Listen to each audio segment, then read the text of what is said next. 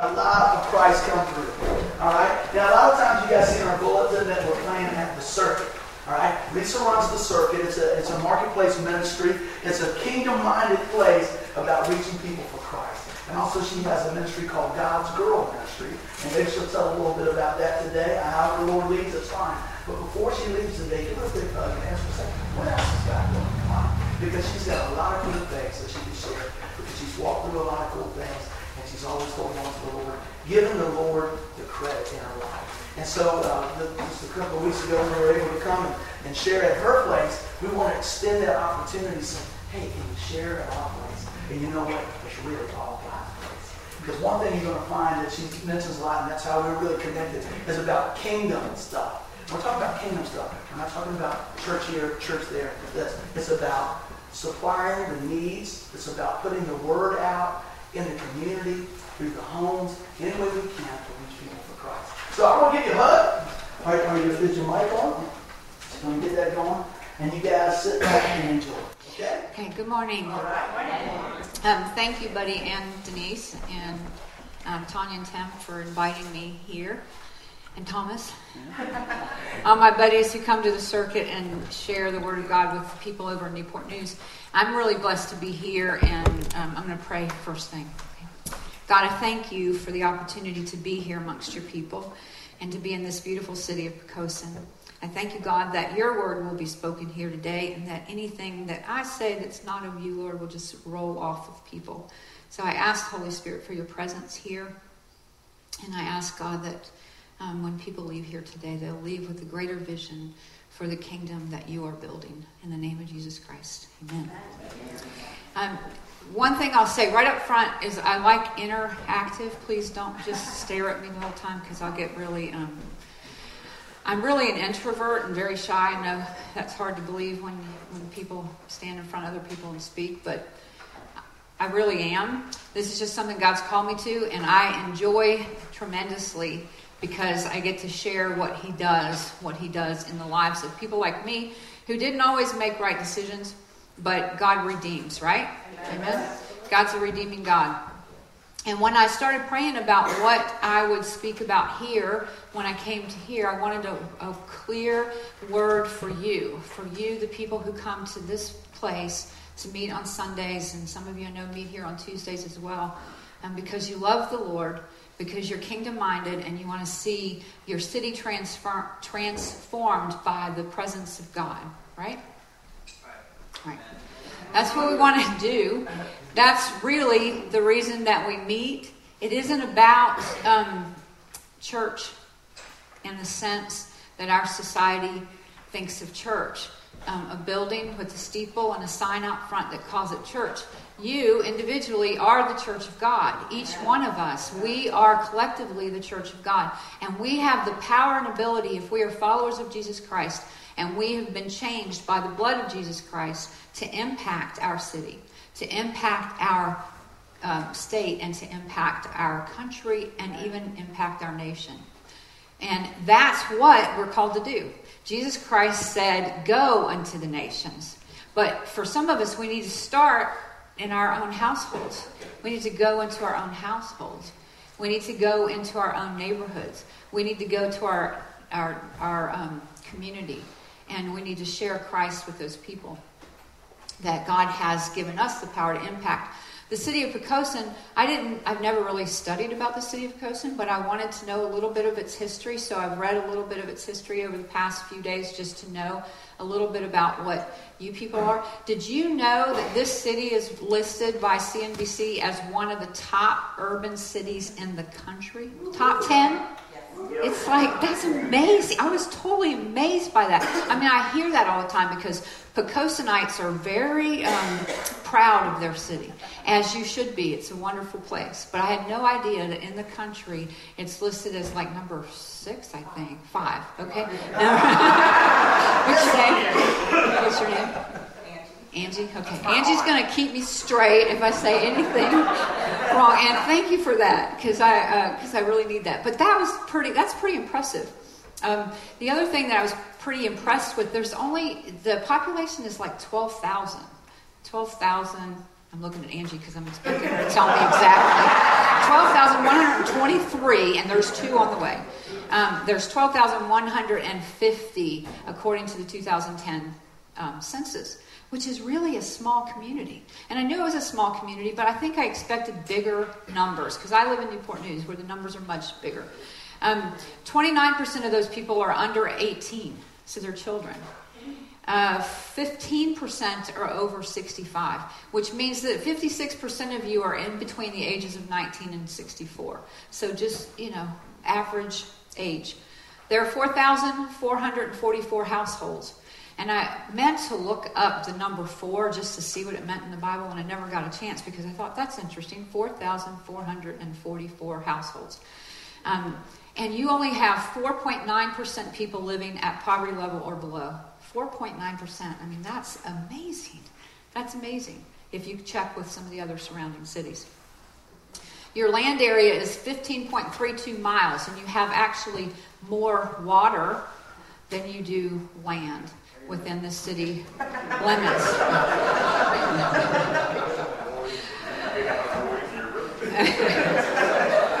Which means that you have 793.2 people living in each square mile. And your city is broken up into three precincts the eastern, the western, and the central. So everybody knew all of that, right? You already knew that information. now, not everybody in the room lives in, in the city of Poquoson, so this word can go for your city as well. This is I'm just trying to honor you as people who live here and who have built such a great city, for, eh, such a great community. Um, you also have better education in your public schools than 96% of the rest of the country. That's like insane. So you guys have really, really worked hard somewhere, somewhere along the line, and I believe that God has blessed the efforts of the city. One of the things that we ha- that I would caution you sometimes is what happens is when we are so prosperous, um, we forget that we need the Lord. And I'm not suggesting that any of you in here forget that you need the Lord, but a lot of times people who weren't raised in the church or who had a bad experience with the church, who don't know Christ as their Savior, when life is going well, why do they need the Lord? And the reason that they need the Lord, we know, right? Because we have Christ in us, the hope of glory. They don't have that if they don't know Christ. And so, what we have to do is we come here, we get filled up, which you can do with Buddy and Tanya. They're great speakers. And I have tried to be excitable like they are. and it's just not my personality. This is excitement for me. this is, I, really am excited. Um, but it looks the same as if I'm sad or something else. So you just kind of have to bear with me. I've tried to fake it the other way, and it really looks funny. So I promised my husband I wouldn't do that anymore. Um, those facts I share with you simply because it's important for you to know where God's placed you and the impact that you, this small group of people right here, the impact that you can have on the other 12,000 people, 12, we'll say maybe there's 40 or 50 of us in here. The other 12,100 people that are out there, not that a lot of them I'm sure are believers, but a, lot of them are not believers. They don't know Christ as their Lord and Savior. And when people don't know Christ, they aren't living. you know, being follow. If if we think as a Christian, if you think that being a Christian is boring, you're doing it wrong. If you're not having fun, if you're not excited about being a follower of Jesus Christ, you have missed something somewhere. And so, if today I can give you one thing, I want to give you a vision for what it is to follow Christ, for the excitement that comes with that. Now, does that mean that we never have a problem? No, it doesn't mean that we never have a problem. But it does mean that Christ walks through those problems with us and that He will be there and He will give light. And He is a redeeming God. So even when we mess up, which we do, He's a redeemer. He will redeem you. And if there's somebody, is there somebody in this room named Mark? Is there anybody by the name of Mark?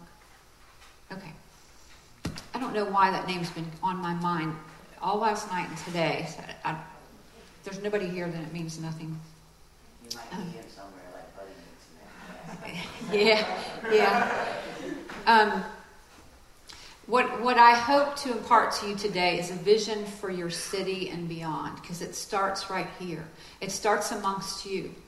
You know, I tell the ladies that we meet with on Monday nights that if we don't look different than the world, then the world has no desire or no interest or would be crazy to want anything that we have. We have to look different, which means we have to do things differently, which means when I offend you, you say, That just offended me. you don't go over here and say, Did you see what she just did? That just offended me. We talk to each other and we work through it because we are a family. We are the body of Christ and we're a family. When people look at us, they should see Jesus. We represent Jesus in our communities. You understand? We are representing him.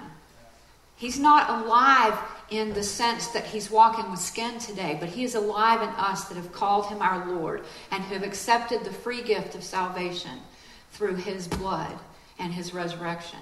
So we walk around and we represent him. So if we're at the gas station and somebody speaks to us and we're having a bad day, we have the choice. We have the choice to smile back and just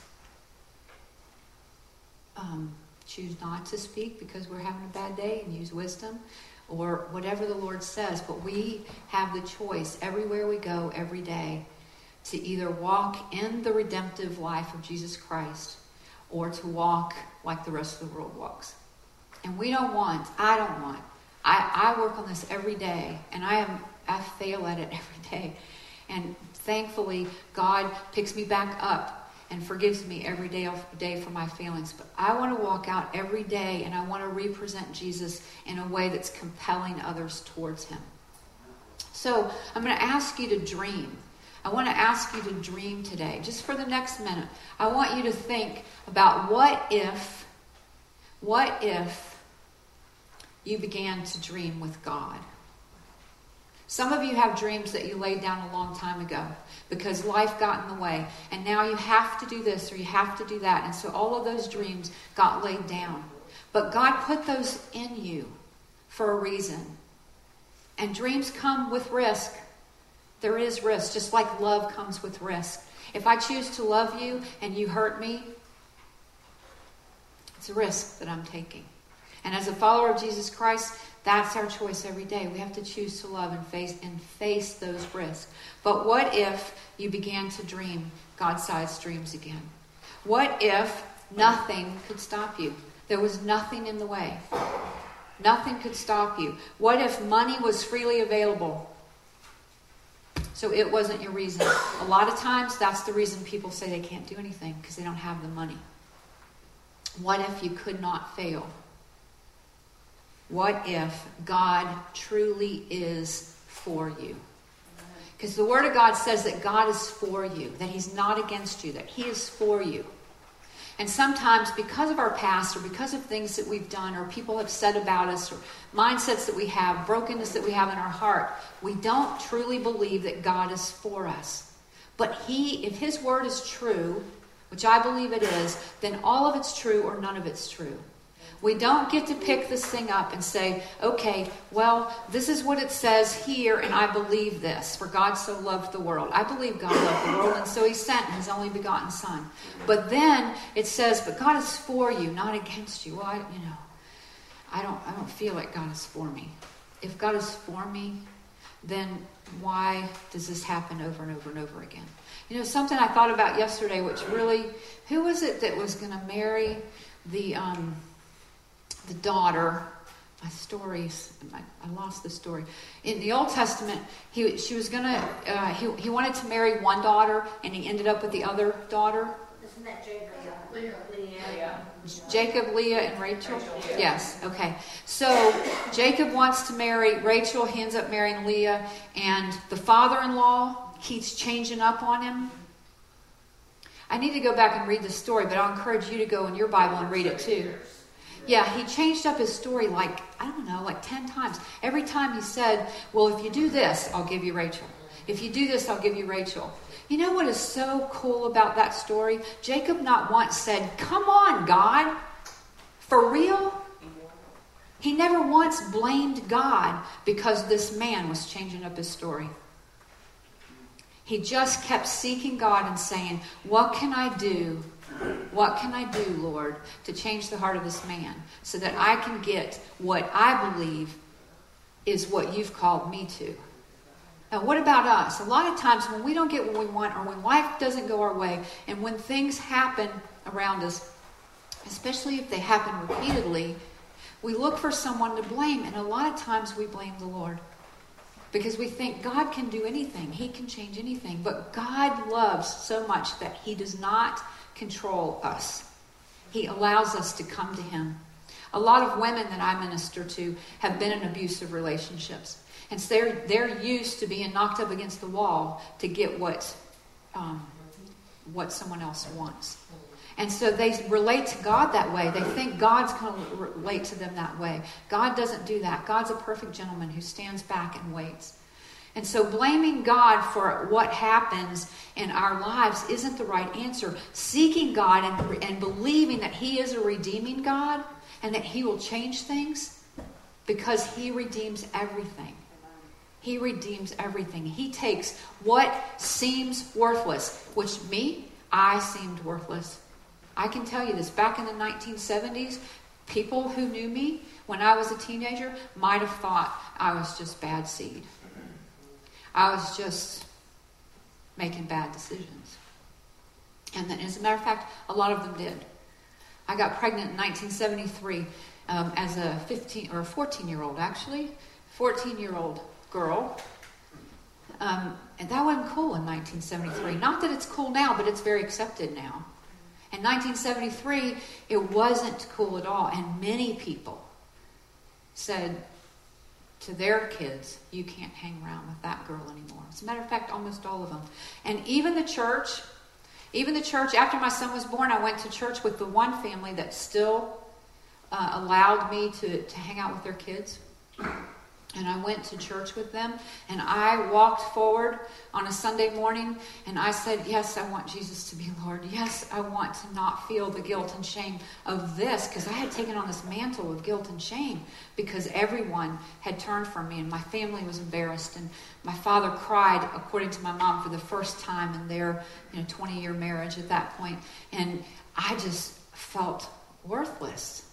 And so I went forward and I said, Yes redeem this.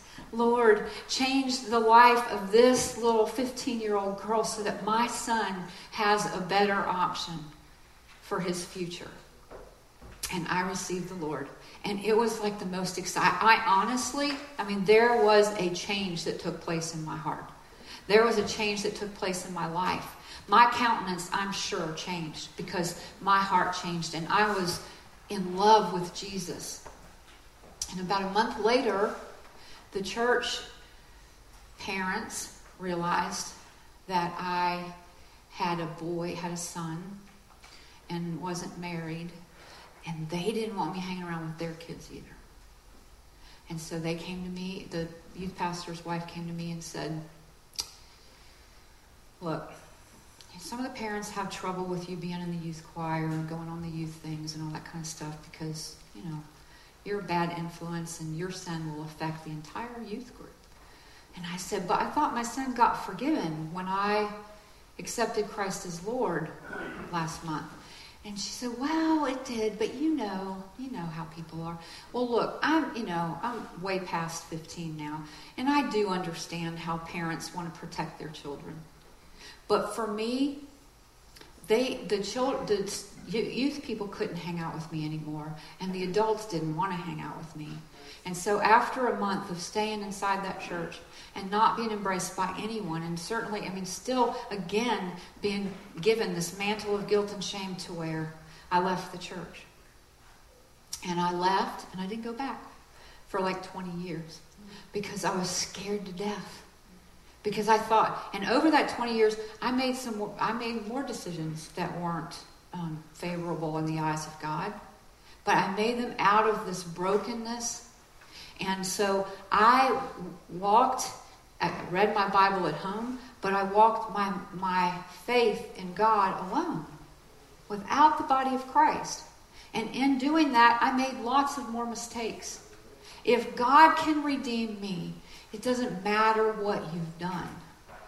And we, as the body of believers, have to stop looking at people with the eyes of the world. And we have to start looking at people with the eyes of Christ. And we have to say, it doesn't matter who you are, God loves you.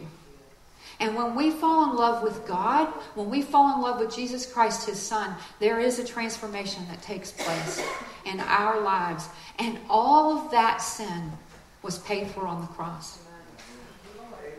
Because I'm going to tell you, if, again, like the word, if all of it's not true, if, if then none of it's true, if all of our sin is not covered, then none of, none of it's covered. If Christ is not enough for me, then he's not enough for you. But my belief, after years of spending time with the Lord, my belief and my understanding is that he is enough. He is, the cross of Christ is enough. It is enough for you today. It is enough for you tomorrow. It will be enough for every person that you ever encounter. The cross of Jesus Christ is enough. And not just to cover their sin, but to remove them as far as the east is from the west, and to redeem them and to love them. He loves us. Some of you are parents in this room, and your children screw up all the time. I'm sorry if that's not something. That's the.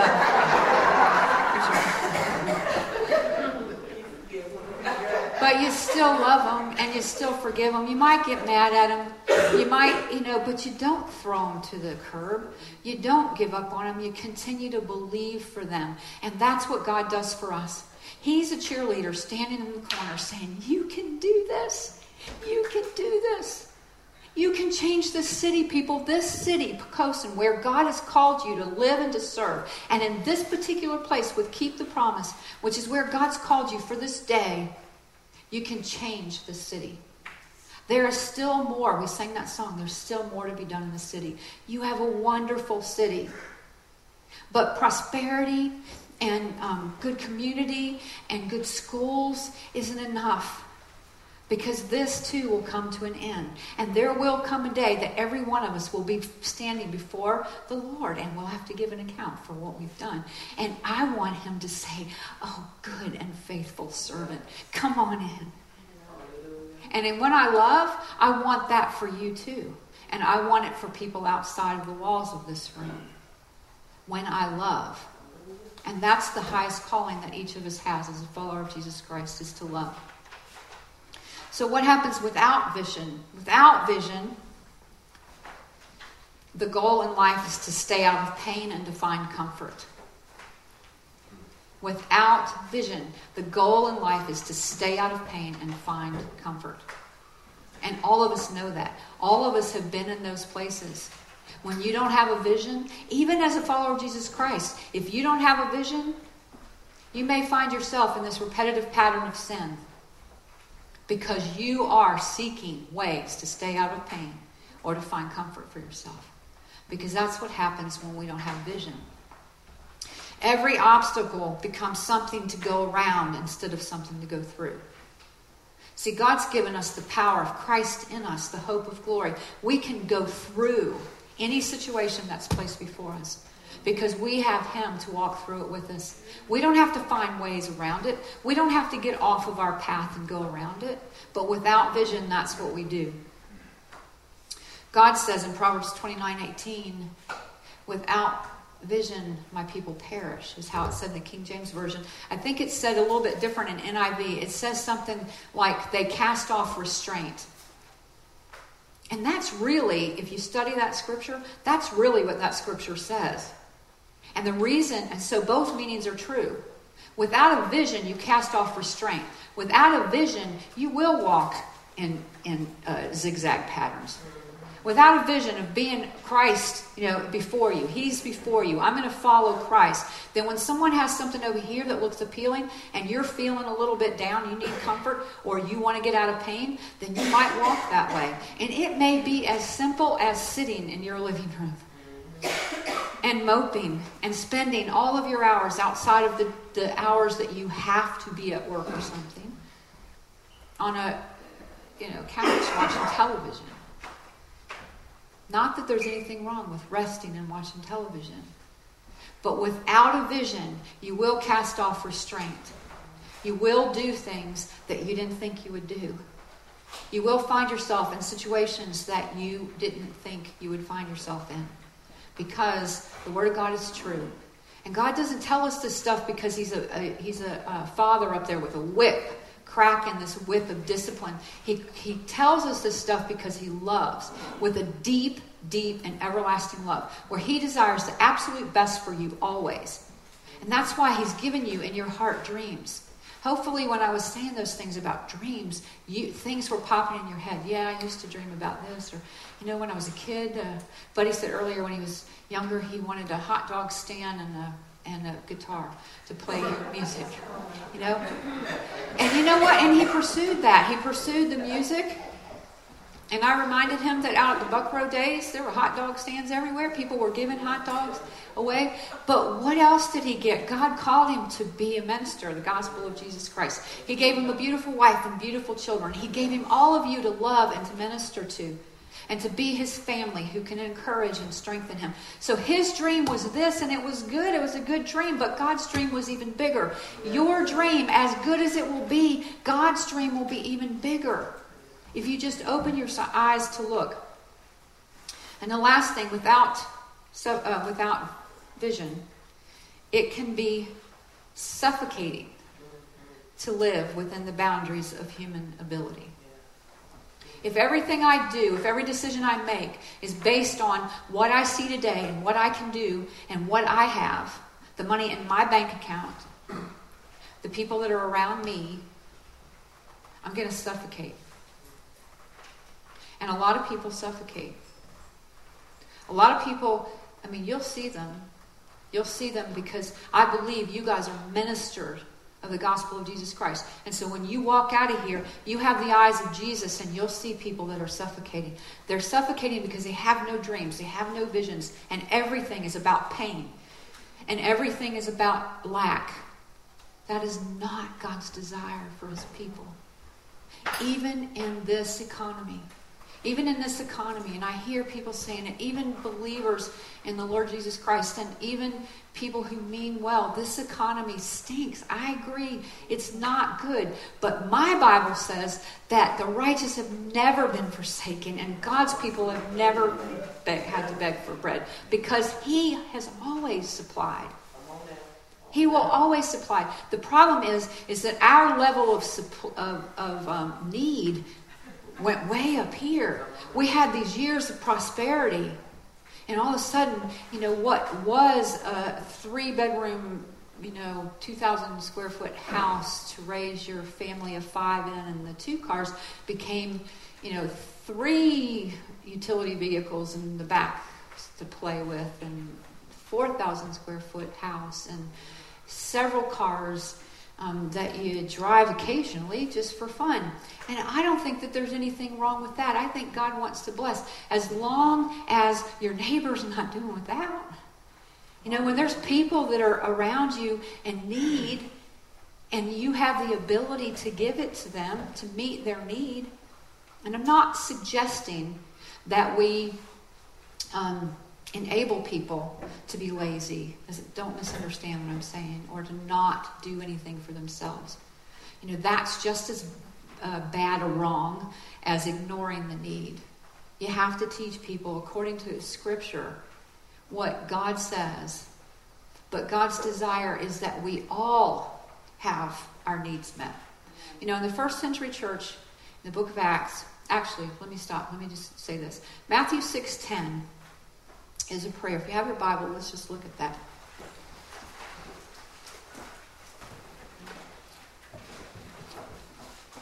If you don't, I'll read it to you.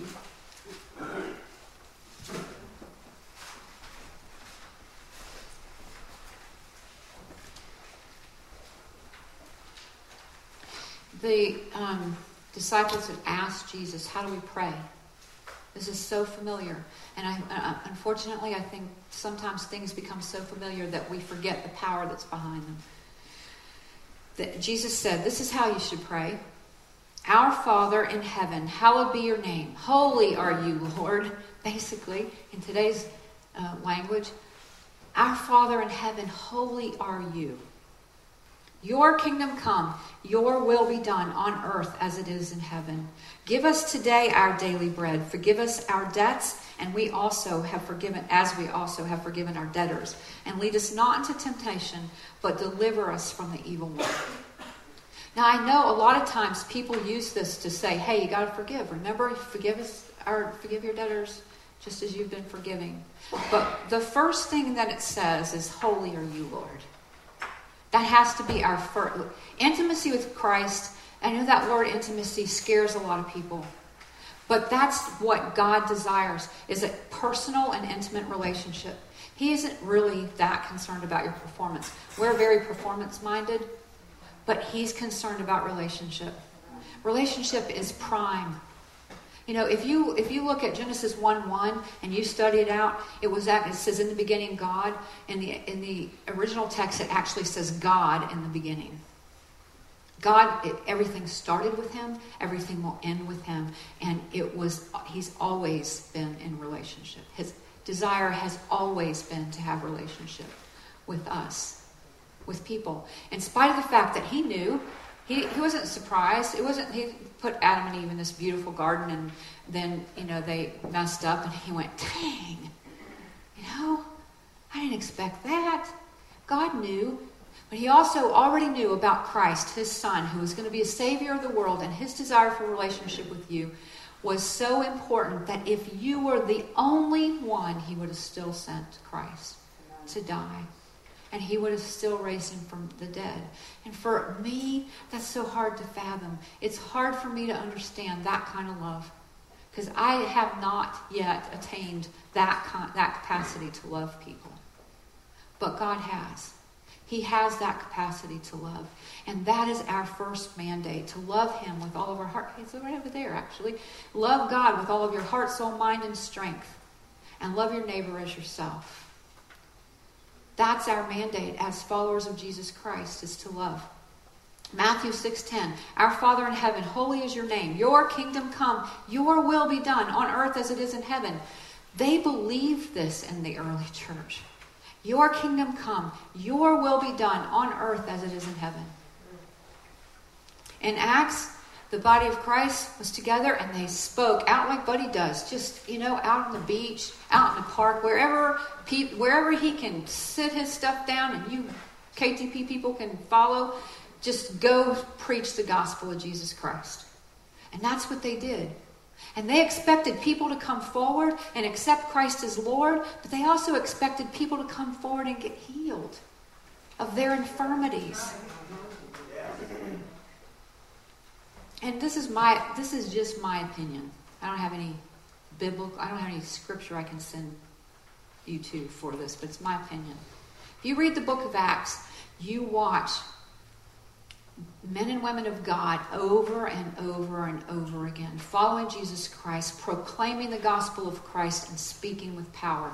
And signs, miracles, and wonders followed them. That's what happened. This still is true. Your kingdom come. Your will be done on earth as it is in heaven. Do you believe that in heaven there's want and need and brokenness and sickness and Ill, illness and all of that stuff? It isn't there. Is it here? Yes, of course. Is it God's desire to change that? Yes, but here's what happens. I think this is where my opinion comes in. I think at some point in time, men, women got in the way and something they prayed for didn't happen. And so over a period of time, it just was expected. Oh, that doesn't happen anymore.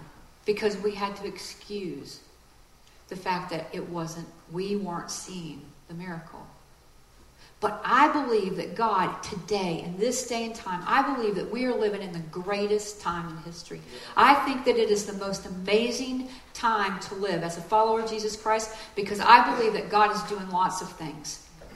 And right now, what He's doing, some of the things that I see, and you could probably tell me many more that you see, is breaking denominational walls down. He is tearing the walls down between the Baptists and the Methodists and the you know, Lutherans and the Catholics and the Episcopals and all of these little denominations that we've set all over that have divided us. Because Christ is coming back for a glorious bride. And the Bible says a house divided against itself cannot stand.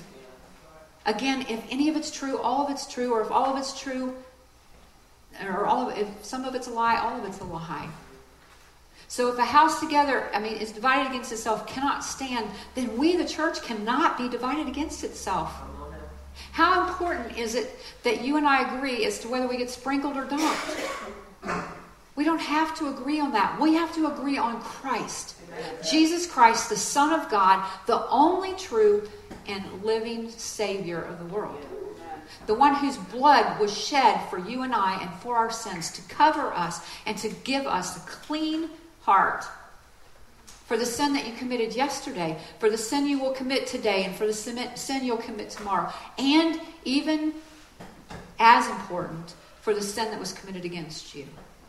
Because some of us had sins committed against us as young people. And that's what separated your heart from God. It's because you can't get past that pain. But Christ's blood was enough for that too. It was enough. It is enough to bring healing to your heart. Um, the next thing I wrote there is attitude and perspective. The nature of slavery is that people don't think. If you don't think, they won't dream. And part of the problem with denominational walls that have been in the past as we have become slaves to that whoever set the rules for that belief system. And we didn't challenge it, we didn't read the Bible, we just believed. We just believed what we were taught. I mean, that's the whole thing um, with the church in the beginning. We didn't even have access to the Word of God. It was told to us by men that stood before us and said, This is what it is, until the Reformation came and that changed. And so God has made it available for us to know the truth. And it is the truth that sets us free. And there, you know, we hear this don't sweat the small stuff. It really is true. It works in every area of our lives. If we sweat the small stuff in our business, in our homes, in our faith, then we're not going to all agree because we're people and we have. God gave us the capacity to think. But when we are slaves to a way of thinking, we and we don't have the freedom to think for ourselves, then we won't dream. Because you'll think that this is what I'm this is what I'm supposed to do. Maybe you were born in this small town of Poquoson and you've lived in this small town of Poquoson forever and you have this great big dream for something that you don't see how it can happen in the small town of Poquoson, but you're a slave to where you were born or to what's around you. God challenges us to think. Think with Him. Let Him say, No, you're not. You're not challenged. I believe that this small town, and you know what? And I believe it actually more because it is a small town. And I believe it because of this small congregation. You can change the world because you can't take credit. It's like, oh, that little tiny group of people did that? They did that? That little small town sent someone to the White House? Sent missionaries to, you know, the nations? That little small church did that? That little group of people? Yes, because then God gets the credit. Because you can you, you guys can't take the credit, right? I belong to a little small church too. But on Sunday mornings when we meet there, there is not a little small sound coming up to heaven. There is a big sound. And I know the Lord is just going, Yeah, that's my kids. That's my kids. And they're loving me. They're loving me and they're loving on me. And I'm going to fill them out, fill them up because they got to go out. I'm going to fill them up today while they're here so they can go out. Don't be a slave to small thinking.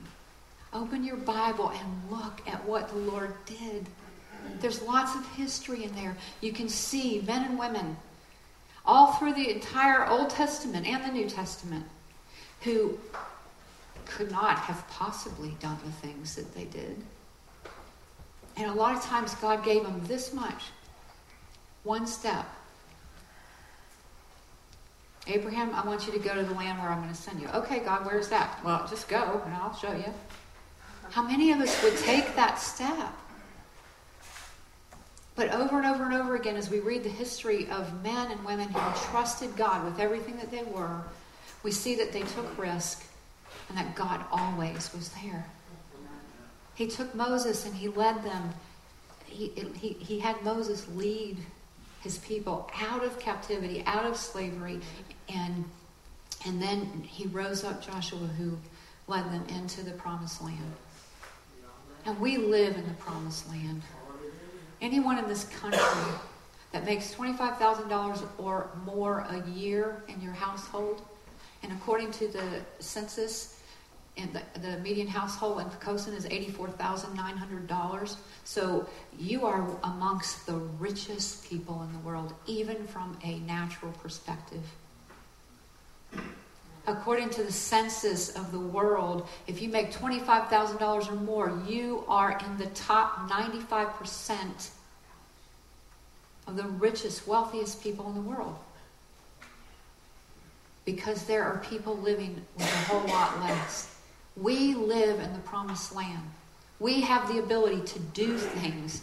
Anything you can imagine, you can do. And bigger. Ephesians 3:20, I believe.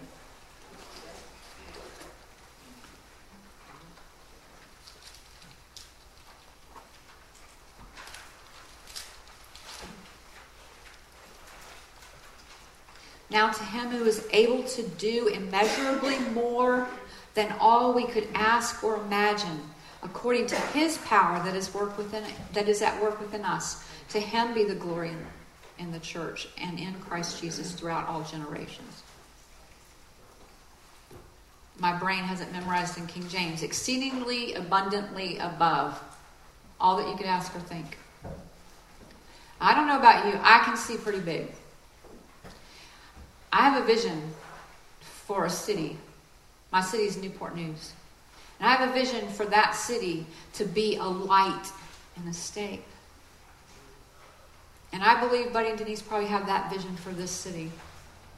And Tanya and Tim, Thomas, and Angie. Have a vision for this city to be a light. It's the dark time. The world, we're in a dark time. But you have hope because you have Christ in you. You carry with you the power of God in Christ Jesus. Everywhere you go, you have the ability to change the atmosphere or be changed by the atmosphere. It's your choice every day. Every time you walk out, you get to decide. Because you have Christ in you if you're a follower of Jesus Christ. Now, sometimes if, if I had put a million dollars in your bank account and you didn't know it, you may let your power get turned off or your water get turned off because you didn't know that that money was there to pay that bill, right? If you don't know that Christ in you, your hope of glory, brings with it all the power of God, then you may not use that. And the way that you'll know that is to get your head in that book. Read the book. He wrote you love letters. He wanted you to know who you were and who you are. He wanted you to have a vision to be a light in the midst of darkness.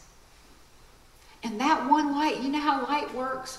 Even this little funky candle that we were having trouble with earlier, if it was dark in here and I walked in, even with this little tiny bit of light, the darkness would go away. Because light expels darkness. You have the power to do that. Now, you can choose to believe this, and I wouldn't suggest that you believe it only because I'm saying it. I would suggest that you believe it because you go to the Word and you say, What do you say, God? What about that chick, what she was saying? Is that stuff true? Can I really believe this? Can I really be focused? And can I really, even in this economy, prosper? This is a really messed up economy. Can I prosper? Can my business prosper? Yes. And when your business prospers, people will take note of it. And when your church prospers, people will take note of it and they'll say, How is that happening? And you will have to give the credit to God. And then He will be magnified. And that's what we do. We are representers of Jesus Christ. We are not called to reflect our culture, rather to infect it.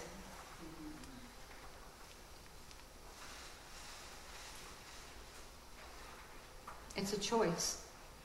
We get to choose every day to either become a part of it and talk in those same conversations of, of um, defeat or to infect them with a desire for something more, something better.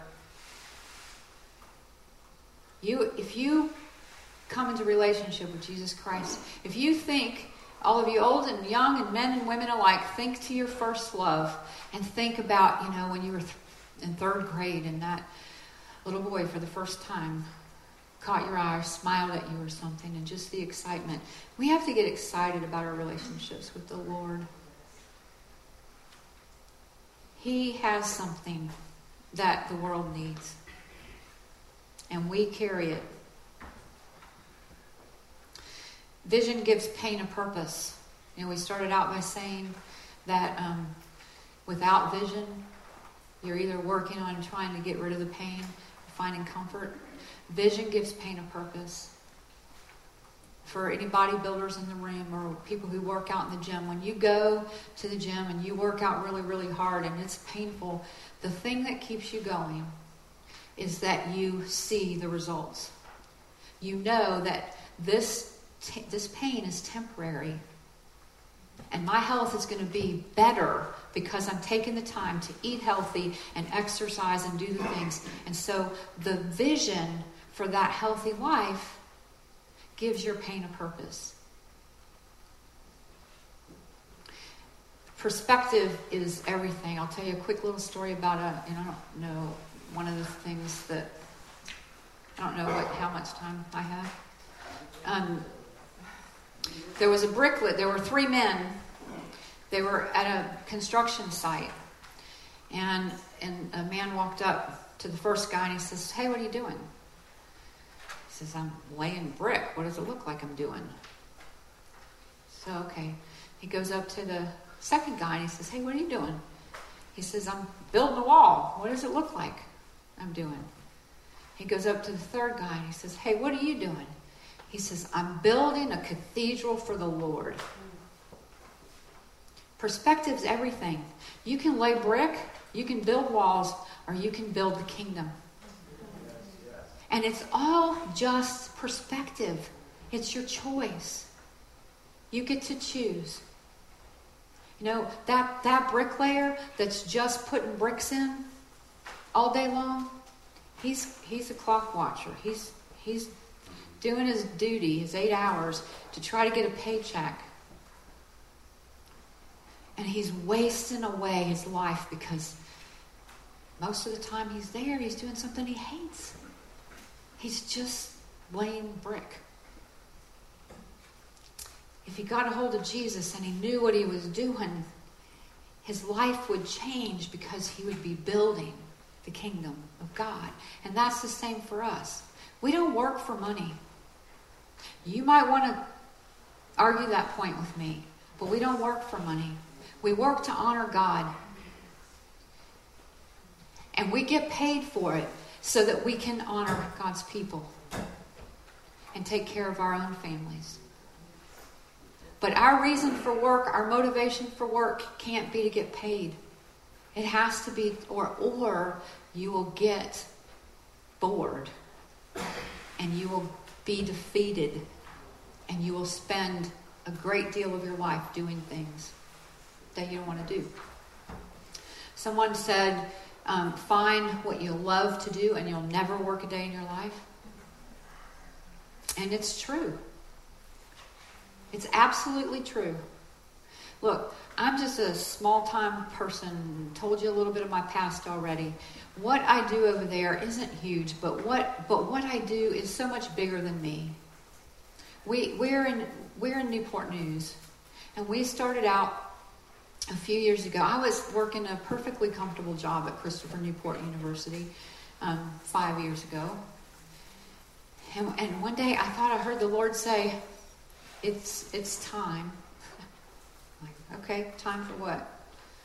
It's time to start moving in that dream that you've had in your heart for a long, long time. And I had worked, I had gone out after that dream before and had um, been successful at it for a couple of years and then had to lay it down. I'd done that a couple of times, gone back to work for somebody else. Here I'm at the university. I have a pretty cushy job over there. Easy job, go to work every day, love what I was doing, love the people, love the students, just love being in the middle of that community. I love my city.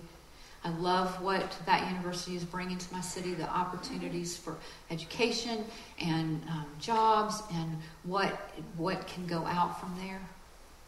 How people can be, lives can be changed because of what they're learning there, students. I said, okay, Lord, what, what are we doing? And he started to give me just one step. Just one step. Do this one step. It's okay. I do that one step. Now do this. Now I could see down here what the bigger picture was, but he didn't put the burden of that bigger picture on my heart. He gave me one step. He said, just do this. Just do this. Well, we did what he said. And some people came alongside of me. And Carol is one of those people. These ladies here are people. This couple here are people. Buddy and Denise and Tanya. We're all in this thing together.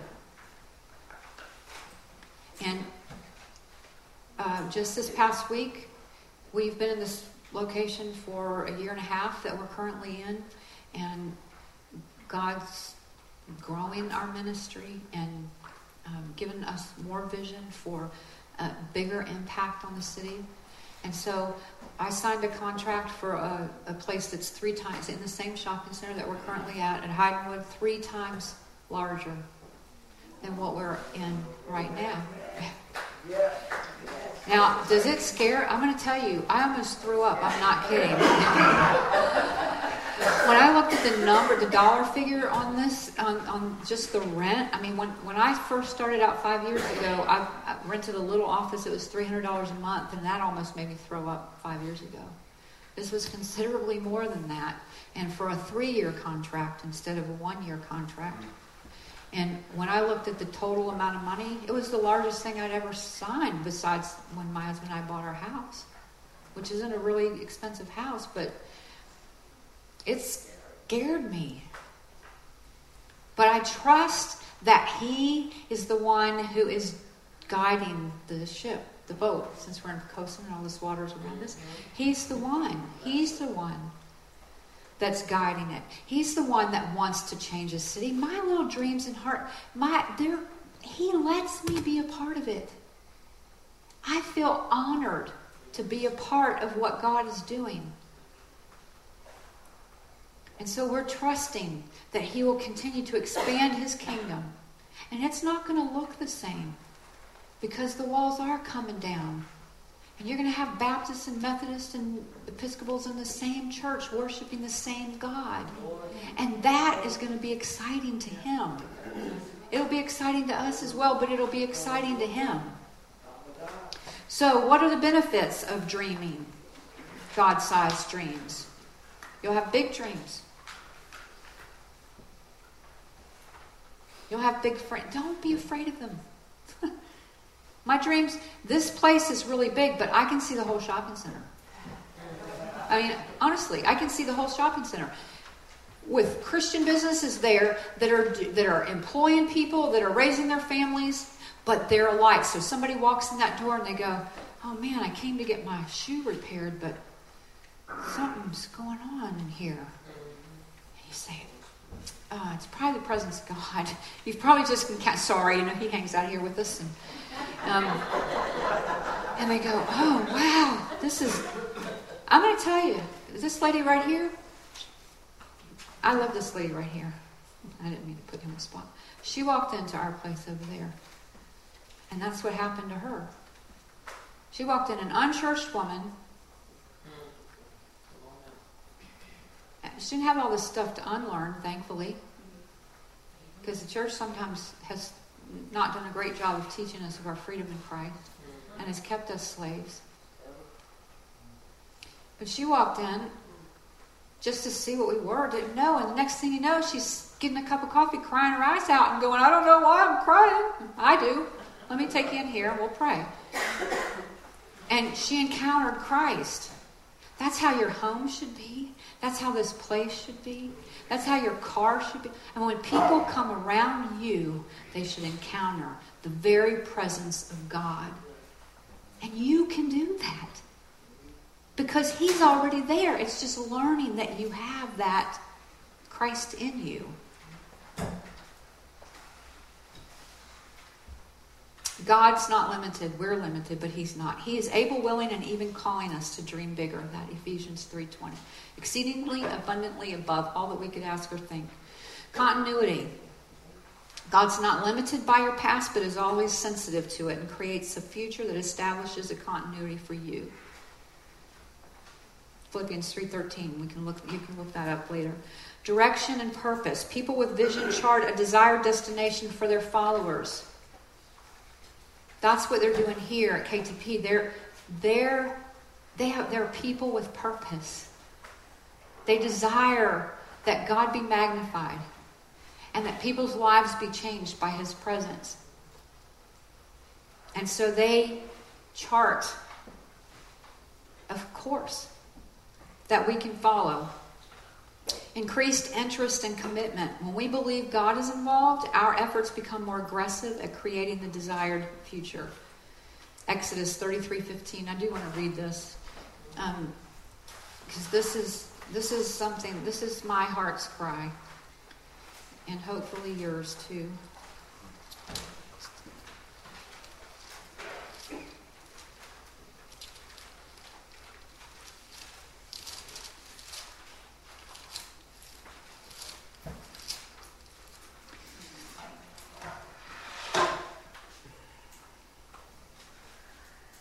Actually, I'll start up at it's 33. I'll start at 12. Moses said to the Lord, You've been telling me, lead these people, but you have not let me know whom you will send with me.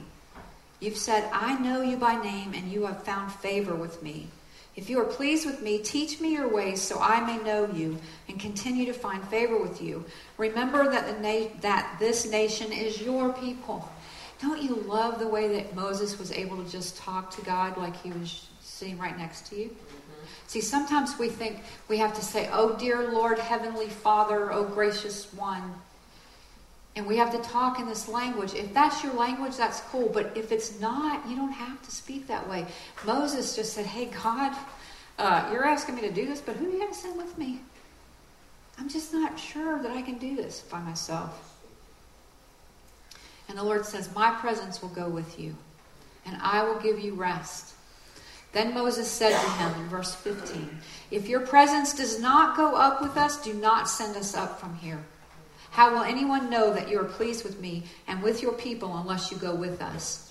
What else will distinguish me and your people from all the other people on the face of the earth? And that's a question for you too. What else is going to distinguish us from all the other people on the earth? If the presence of God is not with us, we look like everybody else.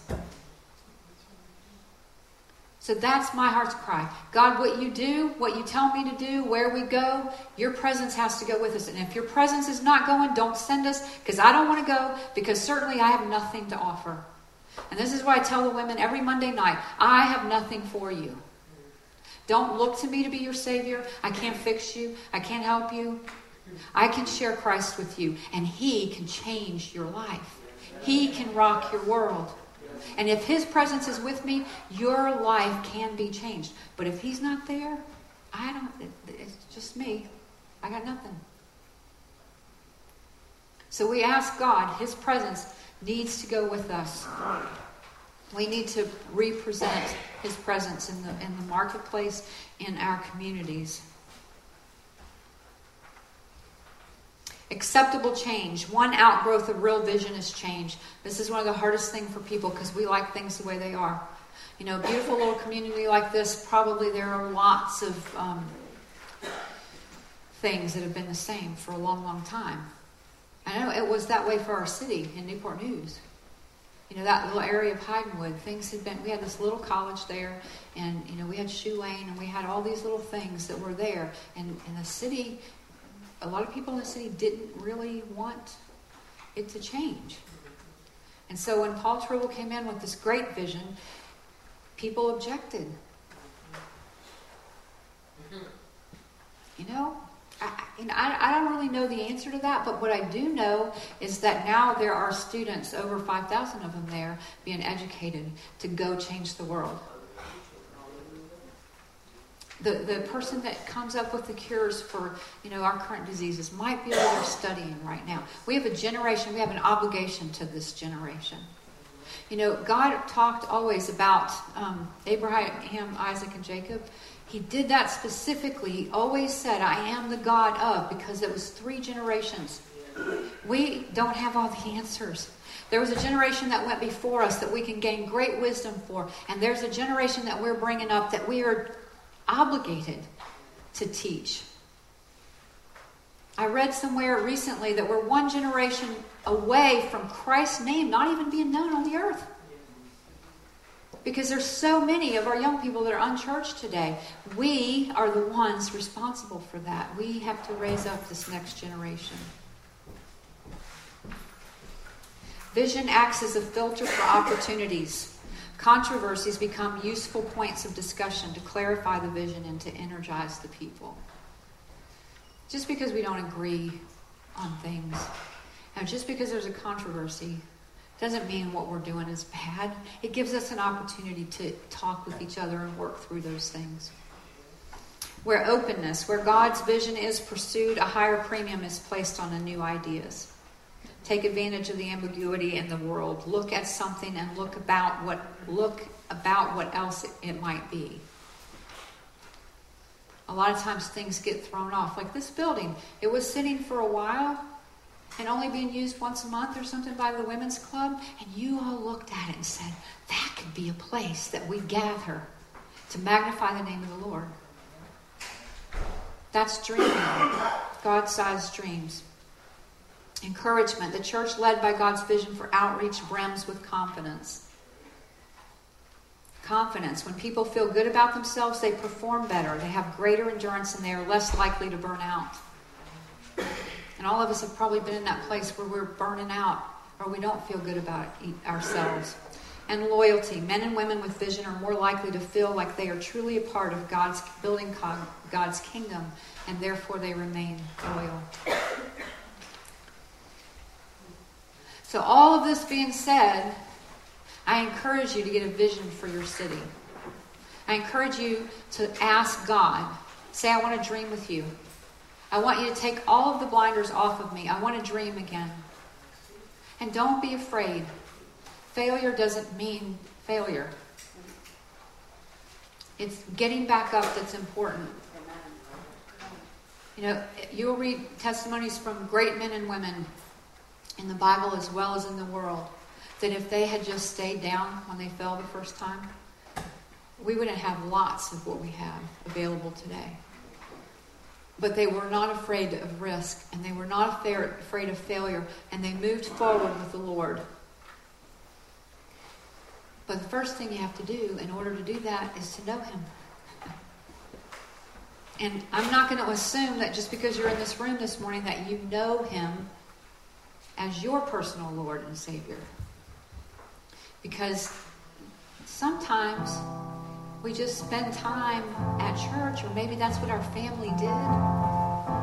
You know, like this women's club, there's probably women in here that come here to these meetings once a month because their moms did and their grandmothers did. And they may not even get the vision of the women's club and what it is that they were called to do.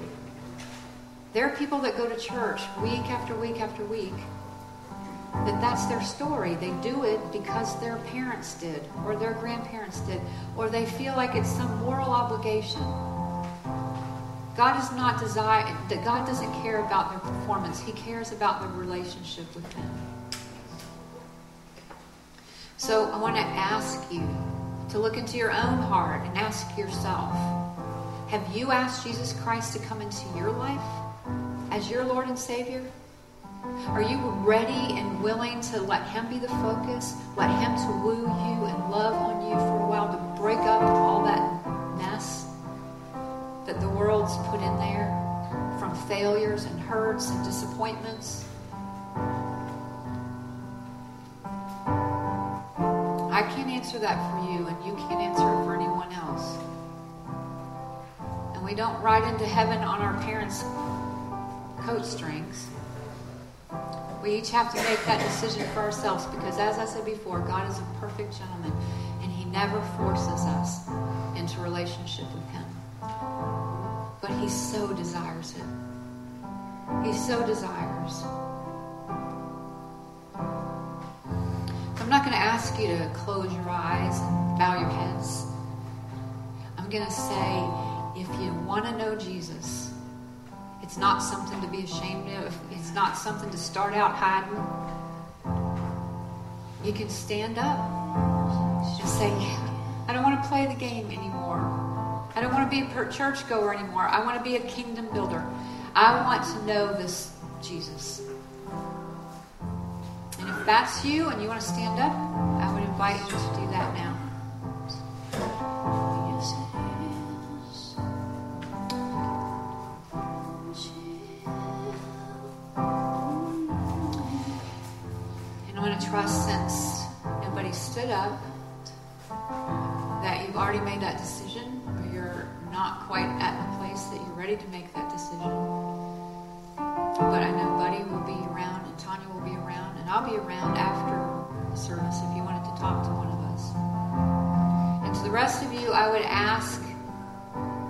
In your heart.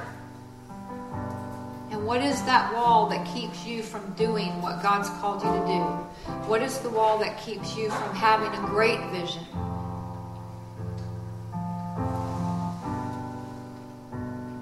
And ask God to reveal it to you, because He will. If you say, and you can call Him Daddy even.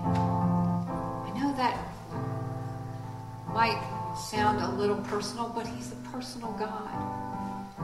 And you can say, Daddy, I want to serve you, but I don't know how to do it. I don't know how to get to my vision because I do have to work this job.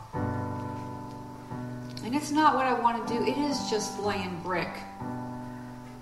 And He can show you how to turn that bricklaying job into a cathedral building job while you're there.